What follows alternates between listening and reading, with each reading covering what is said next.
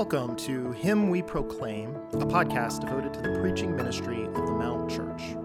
Know that the following sermon is specifically intended to build up our local church in Clemson, South Carolina. Feel free to listen along and distribute what you hear, while prioritizing what we pray is the faithful preaching ministry of the healthy local church to which you meaningfully belong. With that, all grace to you as you listen to this episode of Him We Proclaim. My name is George. Hi. I'm glad to be able to bring you God's word from Zephaniah this morning. Um, let's go ahead and read, and then we will pray and get started. Uh, Zephaniah uh, 1 1 starts with The word of the Lord that came to Zephaniah, the son of Cushi, son of Gedaliah, son of Amariah, son of Hezekiah, in the days of Josiah, the son of Amon king of Judah. I will utterly sweep everything, sweep away everything from the face of the earth, declares the Lord. I will sweep away man and beast. I will sweep away the birds of the heavens and the fish of the sea, and the rubble with the wicked. I will cut off mankind from the face of the earth, declares the Lord. I will stretch out my hand against Judah and against all the inhabitants of Jerusalem and I will cut off from this place the, re- the remnant of Baal, and the name of the idolatrous priests along with the priests, those who bow down on the roofs to the host of the heavens, those who bow down and swear to the Lord, and yet swear by Milcom, those who have turned back from following the Lord, who do not seek the Lord or inquire of him. Be silent, hush before the Lord God, for the day of the Lord is near the Lord has prepared a sacrifice and consecrated his guests. And on the day of the Lord's sacrifice, I will punish the officials and the king's sons and all who array themselves in foreign attire. On that day, I will punish everyone who leaps over the threshold and those who fill their master's house with violence and fraud. On that day, declares the Lord, a cry will be heard from the fish gate, a wail from the second quarter a loud crash from the hills, Wail, O inhabitants of the mortar, for all the traders are no more. All who weigh out silver are cut off. At that time I will search, Jeru- I will search Jerusalem with lamps, and I will punish the men who are complacent. Those who say in their hearts, The Lord will not do good, nor will he do ill. Their goods shall be plundered, and their houses laid waste. Though they build houses, they shall not inhabit them. Though they plant vineyards, they shall not drink wine from them. The great day of the Lord is near, near, and hastening fast. The sound of the day of the Lord is bitter. The mighty man cries aloud there. A day of wrath is that day, a day of distress and anguish, a day of ruin and devastation, a day of darkness and gloom, a day of clouds and thick darkness a day of trumpet blast and battle cry against the fortified cities and against the lofty battlements. I will bring distress on mankind, so that they shall walk like the blind, because they have sinned against the Lord. Their blood shall be poured out like dust, and their flesh like dung. Neither their silver nor their gold shall be able to deliver them on the day of the wrath of the Lord. In the fire of his jealousy, all the earth shall be consumed for a full and sudden end he will make of all the inhabitants of the earth. Will you pray with me?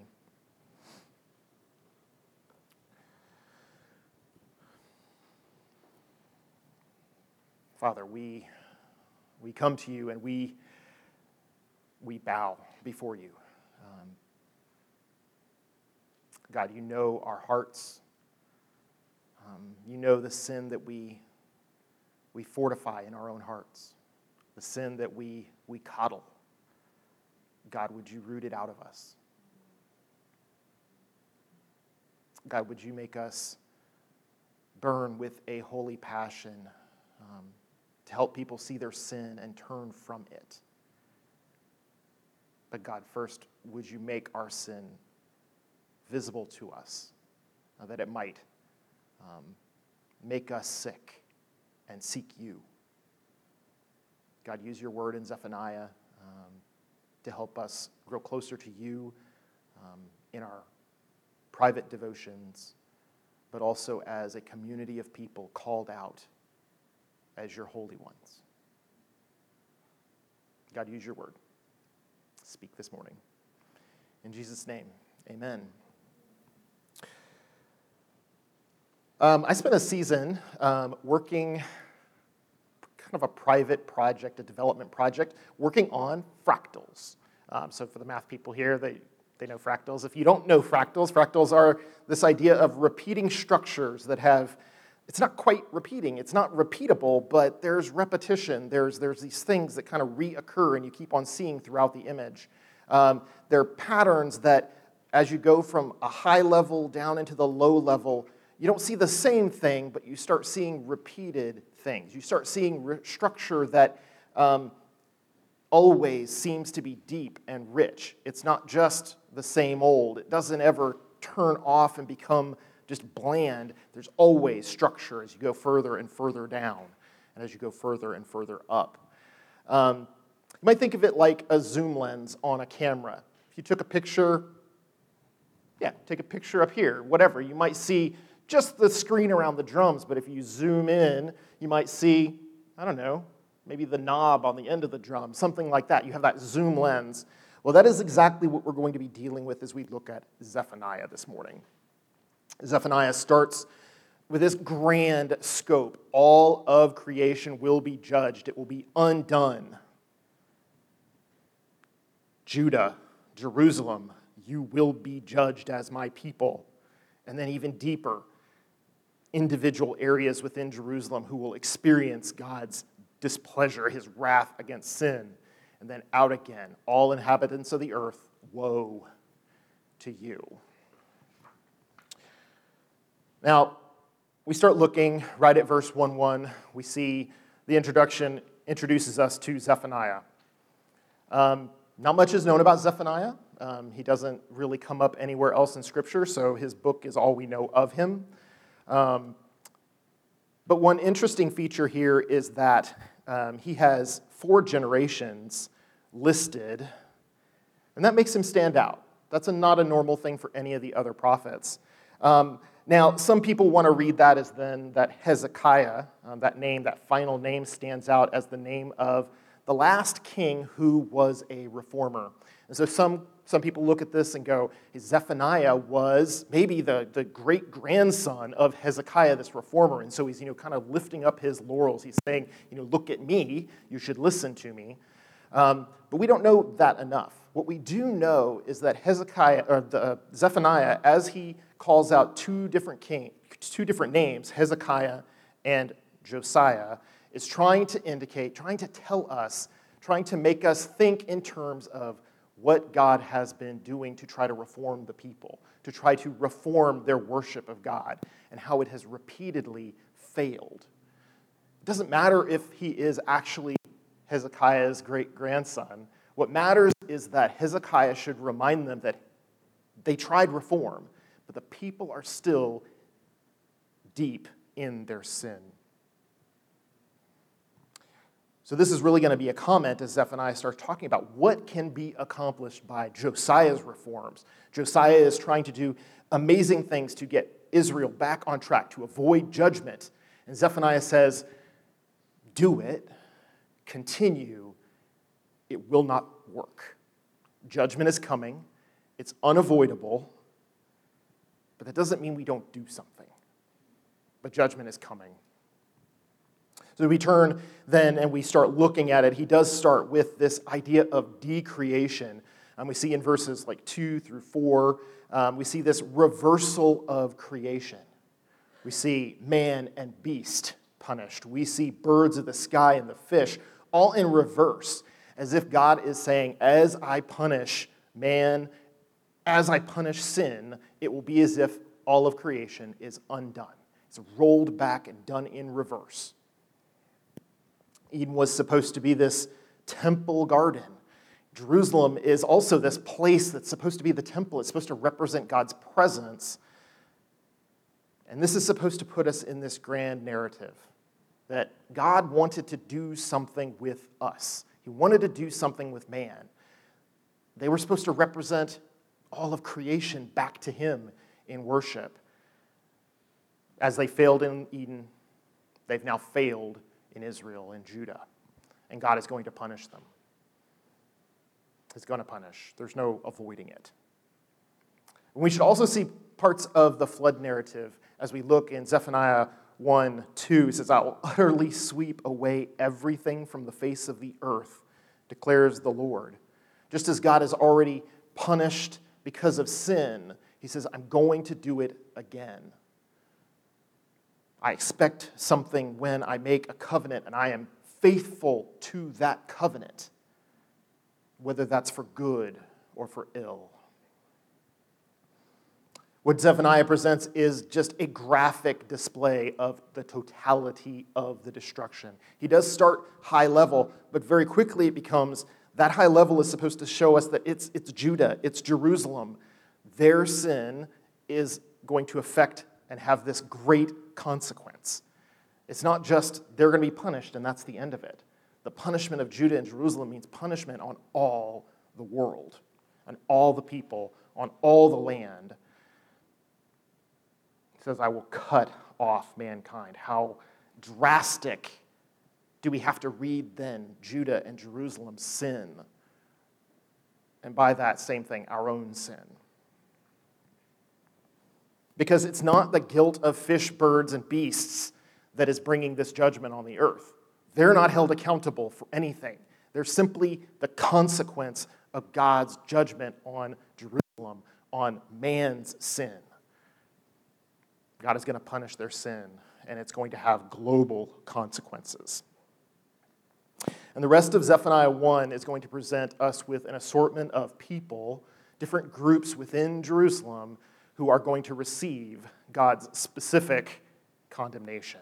He's going to receive specific parts of that wrath. And so we're going to jump right in. It's going to start with verses 4 through 6, and that's going to be with the, the priests, the religious system inside of Jerusalem and Judah. He says, I will cut off from this place the remnant of Baal and the name of the idolatrous priests along with the priests, those who bow down on the roofs to the host of, hev- of the heavens, those who bow down and swear to the Lord and yet swear by Milcom, those who have turned back from following the Lord, who do not seek the Lord or inquire of him. So he starts right there with um, the remnant of Baal. So you, you, if you kind of go look at this history of Israel, They've continually fought against this idea that, uh, that surrounded them of the deity Baal. He's a fertility god. Um, he goes by the title the master. So the Baal is really the lord or the king or the master. So there's this idea of him as ruler. And so Judah has gotten into this habit where they can be saying, Bless Yahweh, Yahweh will protect us. But they're actually worshiping Baal. They're actually worshiping something that is not God and they're thinking, we're perfectly fine, we're saying the right words, and God is saying, Your heart is far from me, and you will receive judgment because of it. I've already told you. Uh, Milcom there, um, de- depending on your translation, you may have Milcom, you may have something else. I think this word is actually the Hebrew word for like my king. If you want to think of it that way, this is really um, God saying, Those who bow, bow down and swear to the Lord, basically, again, the, the master, the king, but at the same time swear by my king, my Baal. They're really pointing to this again, this dichotomy where they can think that they're worshiping the right thing, but their hearts are directed elsewhere. And he targets directly the idolatrous priests. Um, that they are supposed to be speaking the word of the Lord. They're supposed to be pointing the people to the law, to know about sin, to know how to approach God properly, but instead, they're approving of the kind of practices that the people are loving. They're supposed to be confronting the people saying, No, what you're doing is wrong. Stop worshiping in all these high places. Come to Jerusalem, offer your sacrifices there, be dedicated to the one you've made a covenant with God Himself. So, as Hezekiah does his um, acts of trying to bring the people back, it works for a time, and then the people revert. And as Josiah begins to do his acts of trying to recover, restore right worship, the people for a time are okay with that, and then they revert. And the priests are happily willing to go along with it and let the people drive the nation. He calls out in um, verse, where is it? I'm missing it. Yeah, those who have turned back from following the Lord, who do not seek the Lord or inquire of him. It's not that they're not communicating with God, they are trying to communicate with something. But they're not actually going to God to do it. They're going to something else. Um, they're going to someone else. And from that, we really should drive out the fact that our wrong views of God really do affect our worship. Um, theology ultimately matters. It's not just head space, it's not just words on page, it's not just words spoken, it matters. So we can't just quote, God is love. I mean, the world is ready to accept that. God is love. That's great. Or at least redefining love and then flipping it around. Love is God. But it falls apart when we start talking about truly loving our enemies, loving those who would do us harm. The world's idea of what God is love means just has no concept for that. Or of growing in holiness and rejecting sin when facing temptation. What does a God that is loving say to the sinner? More often, the world says a God who is love, there is no such thing as sin. God loves you too much to punish you. So our theology matters. We can't just say only God can judge me.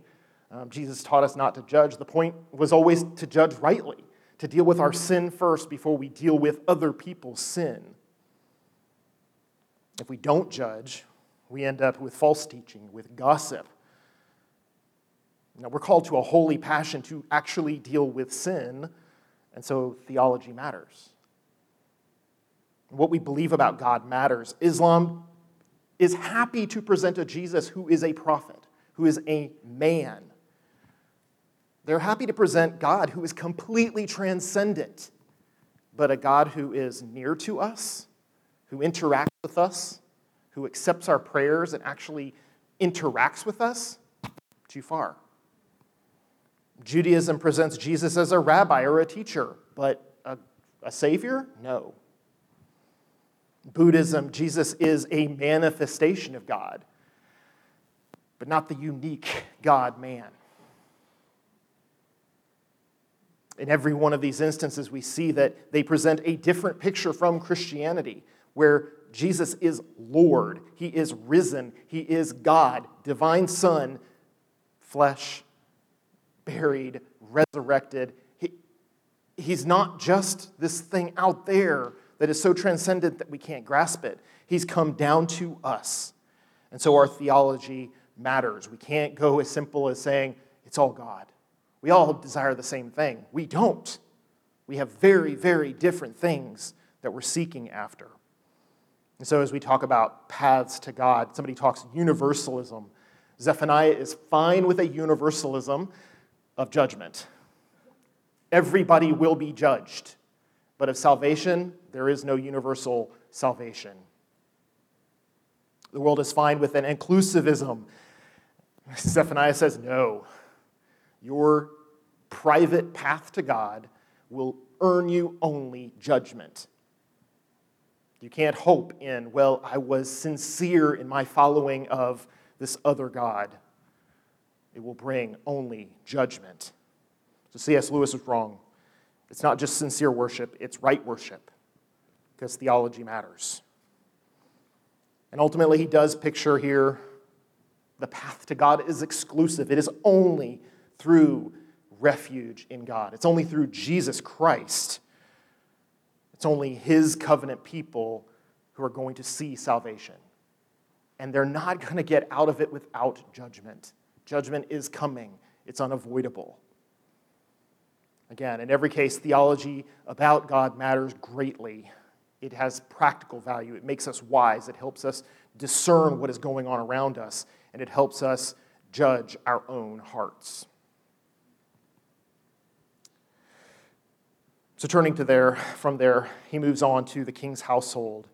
um, and the officials. So in verses 7 through 8, um, he says, Be silent before the Lord God, for the day of the Lord is near. The Lord has prepared a sacrifice and consecrated his guests.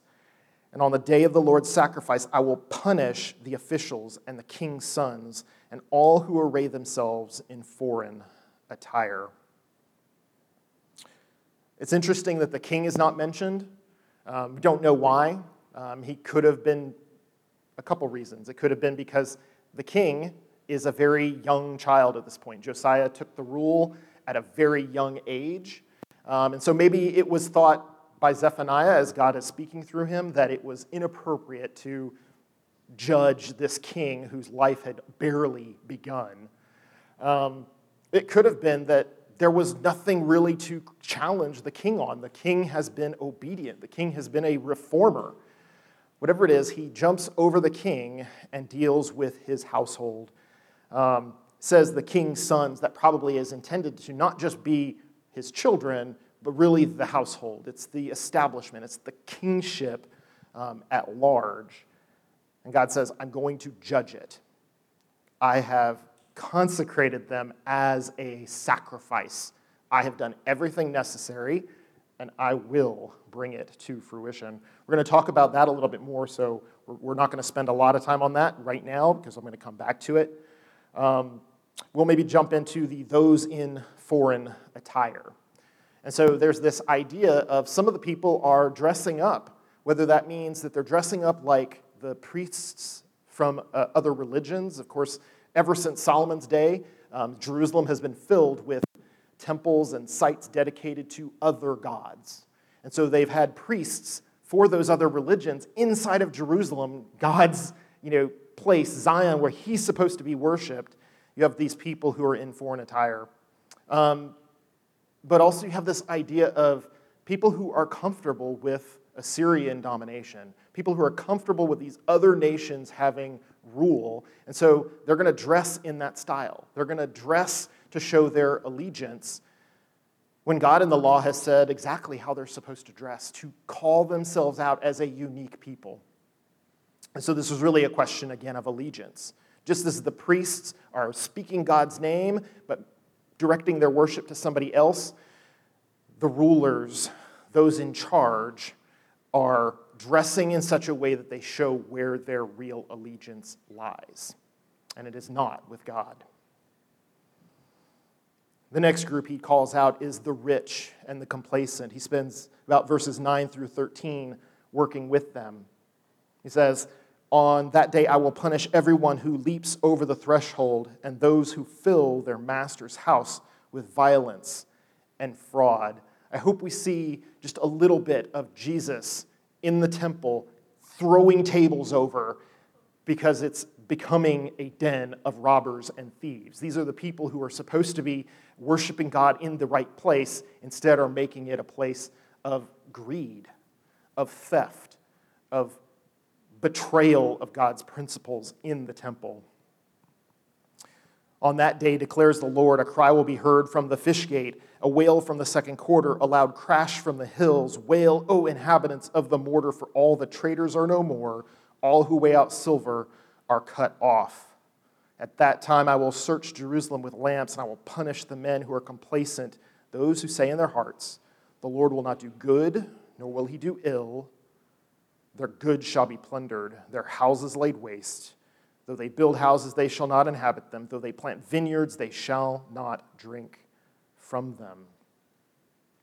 So the trade and comfort of the people is going to be put to flight by an approaching army. He pictures the fish gate. Let me see if I can do this. So, fish gate. Um, the second quarter over here, maybe towards the west. And so he pictures the invading army coming in from the north and devastating Jerusalem in a southward direction as he comes through. All the people, the merchants who thought that they were secure inside the city, no more.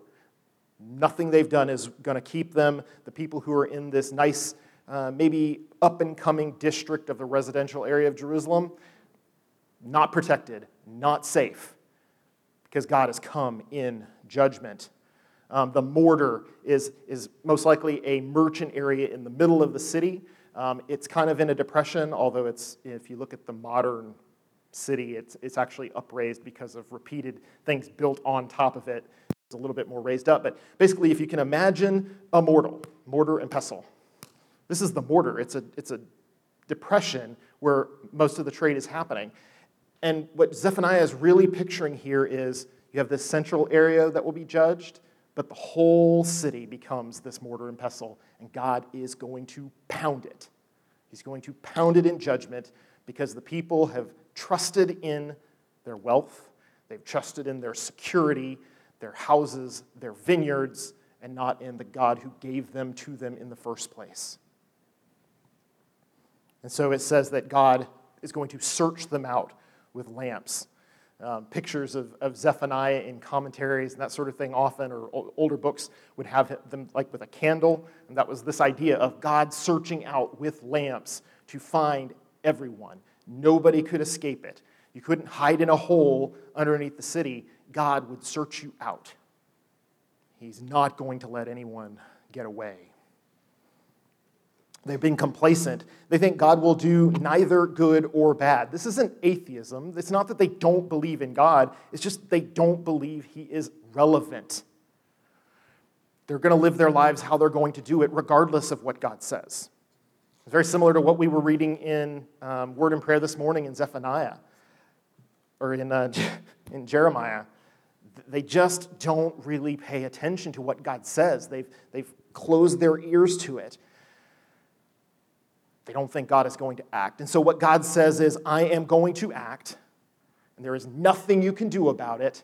And you think I will do neither good or ill, I will do ill. You will experience it. I will take, um, as we kind of joked, not, not really joked, but talked on Slack, God will, as much as He delighted in blessing them because of His covenant with them, He will now take delight in punishing them because they deserve it because they have sinned and they stand accountable for that sin.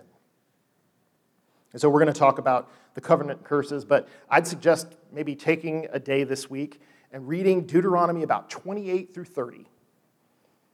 Read that whole section, and you'll get a picture of exactly how God was going to bless Israel and how he told them he would judge them for their sin. He lays it out for them. But moving on, the rest of the chapter, verses about 14 through 18, expresses basically that no one left will escape. The common people, but the merchants still, everyone. The coming army is a ruin for the people at large. No one can escape, none can hope to avoid the distress of the city. He talks about it in terms that are graphic. He talks about dust and dung. And by that dust and dung, he's really referring to blood and entrails. The graphic, this is what battle will look like in the city. People will bleed on the ground, and it will be in the dust. It will be sucked up by it. People will be cut open, entrails out, dung, filth in the city. It's a picture of complete, utter devastation. You can't buy yourselves off of it because God is their enemy. God, who is faithful to his covenant, will be faithful whether for good or for ill. And so, summarizing the judgment, it's coming, it is near, it's unavoidable, it is universal in scope. It is an entire world flipped upside down for Judah. They thought they were unassailable. They thought God will never punish Jerusalem. God, that's the place where He has set His name to be. And He says, No, not only will I judge you, but it is because my name is there that your sin is so heinous and must be judged. So targeted. And the reality is, Jerusalem in 60 years will experience exactly this devastation. Zephaniah is not a false prophet. He's a prophet who speaks the true word of the Lord. Jerusalem, Judah go into exile, destroyed. And, and it's not one where if we just repent, if we just do the right thing, the Lord will turn around in a moment and rescue. It is devastation. It is not going to be recovered easily. our position with God. So that really covers the bulk and maybe the historical setting, but we want to look at a, some things related to sort of maybe what we would call covenant terms. And so we're going to actually look at Deuteronomy um, just in brief, um, but really it's a question of how was Judah to respond to the message? What were they supposed to do with this message of judgment? In chapter 2, Brian is going to talk about the, the possibility of mercy, a very thin perhaps. Chapter 2 is explicit about repentance, and it's implied in chapter 1. But we're jumping the gun. And so let's read, I'm going to read Zephaniah uh, 12b through 13 again. It says, I will punish the men who are complacent, those who say in their hearts, The Lord will not do good, nor will he do ill. Their goods shall be plundered, and their houses laid waste. Though they build houses, they shall not inhabit them. Though they plant vineyards, they shall not drink wine from them. And if we read in Deuteronomy 28, verses 25 through 30, we find the following The Lord will cause you to be defeated before your enemies. You shall go out one way against them and flee seven ways before them. You shall be a horror to all the kingdoms of the earth, and your dead body shall be food for all birds of the air and for the beasts of the earth, and there shall be no one to frighten them away. The Lord will strike you with the boils of Egypt and with tumors and scabs and itch of which you cannot be healed. The Lord will strike you with madness and blindness and confusion of mind, and you shall grope at noonday as the blind grope in darkness, and you shall not prosper in your ways.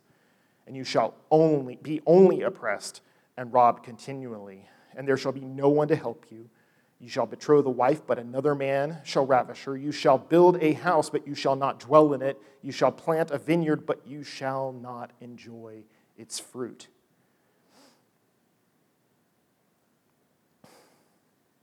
In later in the same chapter, he says, If you are not careful to do all the words of this law that are written in this book, that you may fear this glorious and awesome name, the Lord your God, then the Lord will bring on you and your offspring extraordinary afflictions, afflictions severe and lasting, and sickness grievous and lasting. Whereas you were as numerous as the stars of heaven, you shall be left few in number because you did not obey the voice of the Lord your God. And as the Lord took delight in doing you good and multiplying you, so the Lord will take delight in bringing ruin upon you and destroying you and you shall be plucked off the land that you are entering to take possession of it. They say, not active for good or ill, is I will show you exactly how I will act in response to your sin. And here is where we often want to jump quickly to solutions. Jerusalem, Judah, if you will just repent if you will just deal with your sin and get right with God, it will be okay. And God says, no, it will not be okay. It will not. And so we need to settle here for a moment before we jump to repentance in chapter 2, before we jump to the hope of a future, a perhaps, and just realize we've sinned. Jerusalem needs to know you have sinned. I am right in judging you. I'm not wrong. I'm not being overzealous about my people.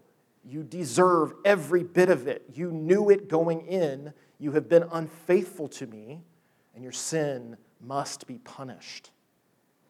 No God who can just swipe away sin and go, I'm going to move forward without it. I, it's all about me. I'm not worried about. No, God is going to punish sin. It is very real, and we have to deal with it. We can't just skip over it.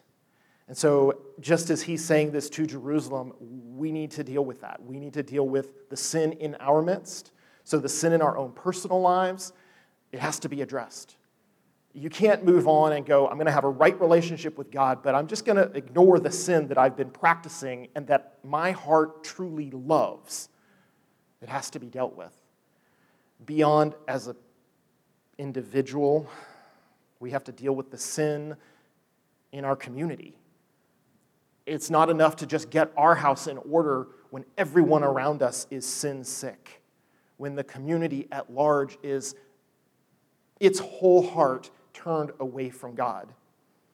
And that's ultimate, that's the takeaway from Zephaniah because God's judgment is coming, it's near. Temptation should drive you to the word. Sin in your life should drive you to your knees. Sin in your community is something to be dealt with and not ignored, not glossed over because that'll be a difficult conversation. Sin has to be addressed. It's serious. We have a whole chapter here. There's not a, a word of hope. There's no, you can be a remnant in this chapter. It is simply, you will be judged for your sin. Take it seriously. Understand how you stand before me, the God of the universe. So that's maybe covenant term one. Covenant term two is going to be this idea of a sacrificial feast. And so, really, to get the, the idea of what's going on in verses 7 and 8, we really need to turn to an example of a covenant um, inauguration, but as well, it refers to a covenant breaking. Um, but we find this in Genesis 15, 9 through 11. This is where Abraham makes a covenant um, with Yahweh. He said to him, Bring me a heifer three years old, a female goat three years old, a ram three years old, a turtle dove, and a young pigeon. And he brought him all these, cut them in half, and laid each half over against the other. But he did not cut the birds in half. And when birds of prey came down on the carcasses, Abram drove them away. If we go later on in this chapter, we're going to find basically the idea of God walking between the halves of the animals. And the idea here is these animals are separated, and the parties of the treaty of the covenant walk between them to say, If I break the covenant, do thus to me. Make me like these animals, killed, separated. Do that to me. And so God commits himself to a covenant saying, I'm going to be like that if this covenant is broken. We saw it even in Deuteronomy, where he says he won't scatter the birds. There's this idea that it will be utterly consumed when the covenant is broken. And so we're called to see something in the sacrificial feast that is different. Um, and so, what we want to talk about, it's too bad we're not actually doing the Lord's Supper today, because there's this element here that I want to draw out. Um, it's the king's house is pictured as the sacrifice. Um, in, in Zephaniah, it's because they're sinful, and he set them up as a sacrifice to deal with his wrath. But we come to the picture of Jesus set up as a sacrifice, willingly, voluntarily being our sacrifice to deal with our sin, to be that covenant curse. And so we see Jesus as the sacrifice. We see Jesus as he willingly gives his body and blood as punishment for sin. Uh, the message is supposed to recast, as he talks, as Zephaniah talks, the Passover from Egypt from, to, to, to sin and death. So we see in uh, verses 14 through 15, he says, The great day of the Lord is near, near and hastening fast, the sound of the day of the Lord bitter.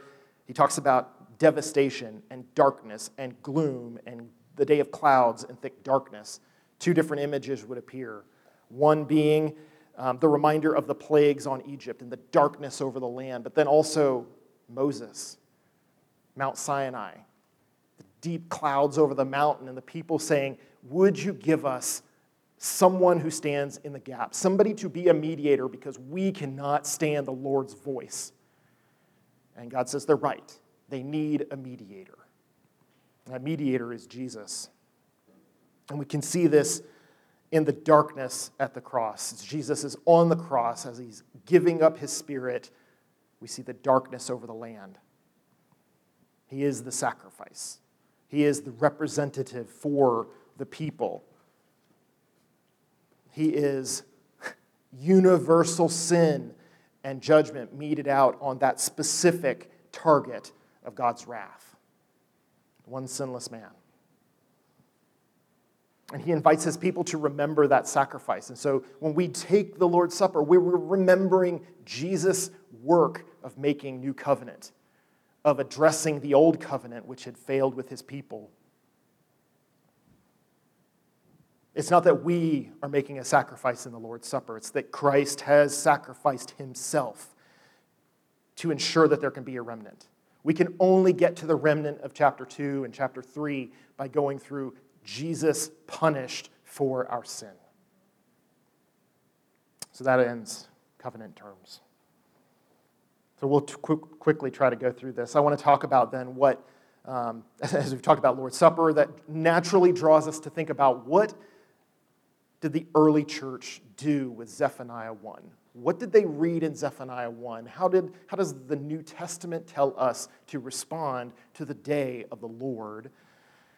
And we see a couple of things. Um, we're first called to holy living. We're second called to understand judgment and reward. And lastly, we're called to understand a remnant. So, first, living in light of the fate of the world. Um, if we turn, you don't have to turn there, but 2 Peter 3 9 through 10 says, The Lord is not slow to fulfill his promises, as some count slowness, but is patient toward you, not wishing that anyone should perish, but that all should reach repentance. But the day of the Lord will come like a thief, and then the heavens will pass away with a roar, and the heavenly bodies will be burned up and dissolved, and the earth and the works that are done on it will be exposed. What, do we see here drawn out by Peter as he reads Zephaniah? We see the desire for repentance. It's real once sin is addressed. So God's patient because he wants to seek repentance from his people. I mean, it comes like a thief. The same urgency that Zephaniah wants his people to understand this is coming soon, Peter wants his people, the church, to know as well. It will come when they're not prepared. Will come when the world is not looking for it. It will come quickly. 1 Thessalonians 5 2 says the same. It will come like a thief. So be prepared. You have to live life prepared because you don't know when the thief is coming. And he also says that nothing can be hidden. Every sin, every work of faith will be exposed. And then he goes further than that, though, and, and ask the question how are we to live? Um, when we are told that we have this level of judgment for our sin upon us, there's the question of how we're going to respond. Are we going to be scared and just live in a state of fear, not knowing what to do, sort of just locked up and frozen? Uh, the world is, is often just nihilistic. This world has no meaning, therefore, I'm going to enjoy it. And worse than that, maybe life is not worth living. I'm just going to make myself happy. Or maybe just apathetic. Nothing can bring me joy. Zephaniah offers none of those, and Peter doesn't either. Peter says, Since all these things are thus to be dissolved, what sort of people ought you to be in lives of holiness and godliness, waiting for and hastening the coming of the day of God, because of which the heavens will be set on fire that's verse 18 of Zephaniah 1. And dissolved, and the heavenly bodies will melt as they burn. But according to his promise, we are waiting for new heavens and a new earth in which righteousness dwells. Further, in the same chapter, he says, Grow in the grace and knowledge of our Lord and Savior, Jesus Christ. To him be the glory, both now and to the day of eternity. And so, first, you're to live lives of holiness not apathy, not nihilism, not fear, holiness, lives of holiness. You're to wait for and hasten the day when Christ will come. What does it mean to hasten? Except for to be constantly ready to proclaim the gospel, to prepare people for that coming judgment, and then to grow in grace and knowledge of Jesus. So, grace and awareness of your need if your sin is not driving you to prayer daily, if not more, it should be. And grace, awareness of the needs of the sin sick around you. If you've experienced grace, you will want others to experience that grace. Are you content to experience grace and never offer it to others? You don't have to save them. You can't save them, but God can if we'll tell them. And on the other side of the great day, the Lord, uh, the other side of the great day of the Lord is eternity. Uh, we have no guarantees given in Zephaniah that if you just do this, it will mean eternity. But Peter lets us in on the fact that as we are faithful to Jesus, he ensures us he will hold us. We will make it. So the second thing was judgment and reward, an eternal and a here and now understanding. And so uh, we talked about you know theology mattering, but what we do matters. It doesn't save us, but it absolutely matters. It affects others. Sin moves and it spreads and it contaminates and it ruins. We can think it's just us, nobody else sees it. Even that sin is affecting who we are and how we react with other people, how we deal with them. In a body like this, it could absolutely kill community. So sin needs to be dealt with. So judgment and reward is important. Uh, we, we come to Matthew 3 or Luke 3, both dealing with John the Baptist. And we have this statement from him. He says, Who told you to flee the wrath to come?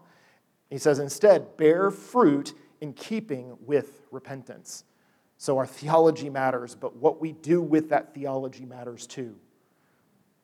We can't just rest on, well, I prayed a prayer. I accepted Christ when I was a child, but my life is so far away from God and I'm living it my maybe when I'm older I'll deal with no. It matters. What we do matters.